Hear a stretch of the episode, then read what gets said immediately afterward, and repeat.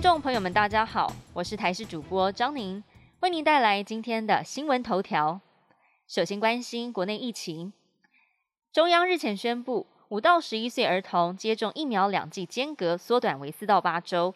台北市副市长蔡炳坤表示，北市儿童疫苗第一剂覆盖率大约六成，为了冲高打气，考虑就十二个行政区设立六处中型接种站。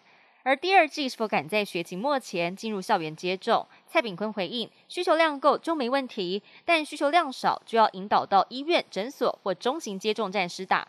目前施打七成，还在规划中。今天受到了西南风的影响，中南部地区还是会有局部短暂阵雨或雷雨发生，而其他地区则是多云到晴。在中午过后，北部地区、东北部还有东部地区都会有局部短暂雷阵雨。而明天的天气跟今天类似，但午后降雨范围较广，北部平地也会有降雨几率。到了周三还有周四，下波梅雨锋面又要接近，天气再度转为不稳定。西半部地区会有局部短暂阵雨或是雷雨发生，而其他地区午后有局部雷阵雨，尤其是山区要留意局部大雨的可能。中国宣布从今天开始禁止进口台湾石斑鱼，根据农委会渔业署的统计。二零二一年，石斑鱼共出口六千六百八十一公吨，中国就占总体外销的百分之九十一。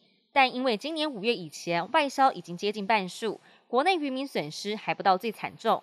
农委会盘点估计，救命金不会超过十亿元，因为需要处理的量只有三千六百公吨。另外，外界关注石斑鱼产品的价格是否因此调降，卖场也直言，厂商都有签订合约，价格不会这么快、这么容易就变动。还有要关心令人惋惜的消息，八音才子黄文泽在昨天经传过世，享受六十五岁。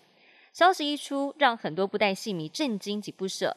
但去年黄文泽其实就因为心肌梗塞住院开刀，健康状况不佳，更宣布口白接班给儿子，在当时也引起讨论。没有想到昨天晚上传出噩耗，许多戏迷到粉砖留言写下：“谢谢您留下的传奇。”感谢大师的付出，一代匠人永留戏迷心中。焦点转到国外，北韩月初才试射八枚短程弹道飞弹，就在南韩跟美国也用试射八枚飞弹回应之后，北韩疑似又有新动作。南韩军方指出，十二号上午八点多到十一点多之间，北韩从西部海岸朝黄海发射了五枚疑似多管火箭的飞行物体。如果属实的话，就是北韩在八天之内进行的第二度试射。南韩军方指出，在加强监视和戒备的同时，也将跟美国密切合作，并保持完全的战备态势。最后要来关心的，俄罗斯部队持续围攻乌克兰东部顿巴斯地区的北顿内茨克。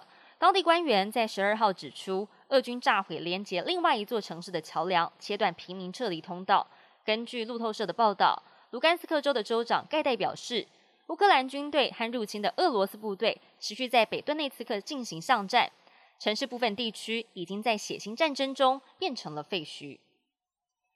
本节新闻由台视新闻制作，感谢您的收听。更多新闻内容，请持续锁定台视新闻与台视 YouTube 频道。